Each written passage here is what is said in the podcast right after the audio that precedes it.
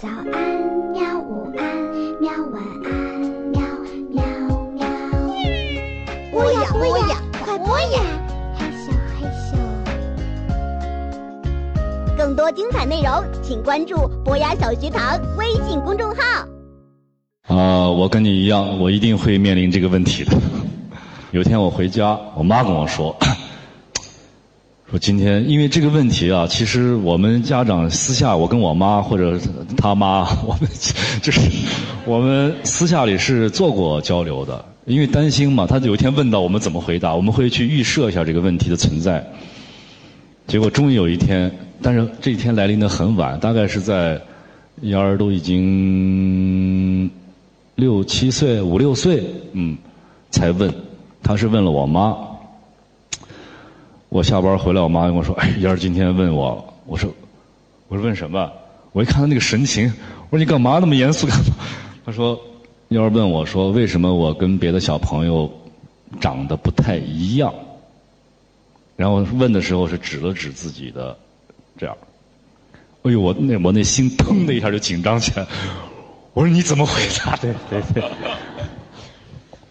我妈说说你不觉得他啊？那他 Claire 就是他同学了。他说 Claire 跟那个谁一样吗？要说不一样啊。那个谁跟那个谁一样吗？不一样啊。妈说是啊。那每个小朋友都不一样的呀。我听完了呢，我就当时长，我想了一下，我脑子迅速的反应了一下，哎，我觉得这是一个不错的回答。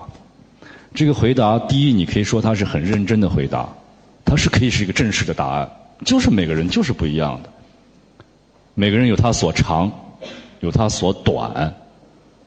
第二个问，第二个呢，这个回答当中呢，还有第二个味道。第一个就是正式的回答，第二个呢。有一些问题，如果今天还不足以去完全的解决的话，我们先让它拖延一下，先把它放在那儿。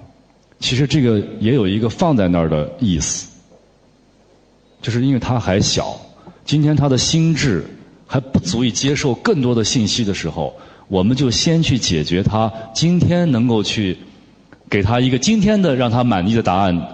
的那个答案，那个答案可能在我们心里觉得好像我们不是在托词，或者说是在欺骗，不是的。我们给他一个今天他能够接受的答案，我认为就可以了。所以这是我生活中真实的一幕啊！啊，从那一次以后，李嫣再也没有问过。那同时我们在做一件什么样的动作呢？呃，让他去发现。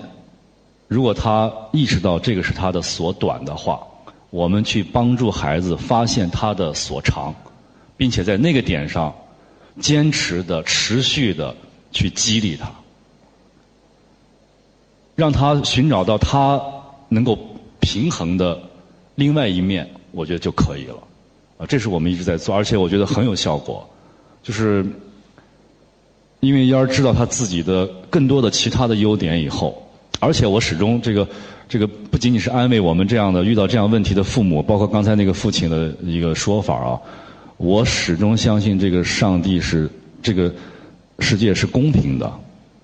当他给我们的孩子有一些某一点的一个障碍的时候，你相信今天可能我们还没有发现，但是一定相信，他也被赋予了某种他所特别的地方。只是那个东西需要我们家长跟他一起去帮他去发现。我我我举一个小例子，比如说我对我女儿的观察，因为她发音不是很清晰，好像这是个缺点了。但是给他带来了另外的一面是什么呢？他到任何一个场合，因为他有这样的一个障碍，包括他学语言，他都会下意识的。因为他出于自尊，也出于等等吧，种种，他会任何事情他先会想一下。我猜他甚至会在心里先默念一下，他再去张口。他刚到德威的时候，两周不说话，所以我们很担心，就是是不是怕跟环境不融啊？语言，因为我们的家庭是我们家庭里没有这个这个语言的环境了。但是两周以后呢，老师就说他突然开始讲话，讲英文了，而且一下讲的那个量非常大，所以我就明白，其实他内心是有这样的心理活动的。那这一点，其实你你你相信，他给孩子也带来了另外一种好是什么呢？他到任何一个环境，他会先观察，女儿会观察每一个人。当她对这个环境有了一个判断、有一个认知之后，当她想说什么，她要怎么样去在这个环境里去融入或者去表达，她都在思想里完成了以后，她才开始行动。我们不觉得这是这个孩子身上很大很大的一个优点吗？我们想一想，他将来长大成人了，就是他会是一个非常稳健的人。你的孩子如果他的视力有一定的问题，他对环境的观察，他就会下意识的、本能的，他会更在意。我们两个眼睛都明着，我就是简单的说，游泳的、呃淹死的都是会游泳的。简单的讲啊，举个例子不太恰当，就是他会对环境的认知和感知，你相信他内心一定会有他比别的孩子更成熟或者说发展的更好的那个部分。当然，我们主动去找，然后。给予鼓励，我觉得不是一个问题。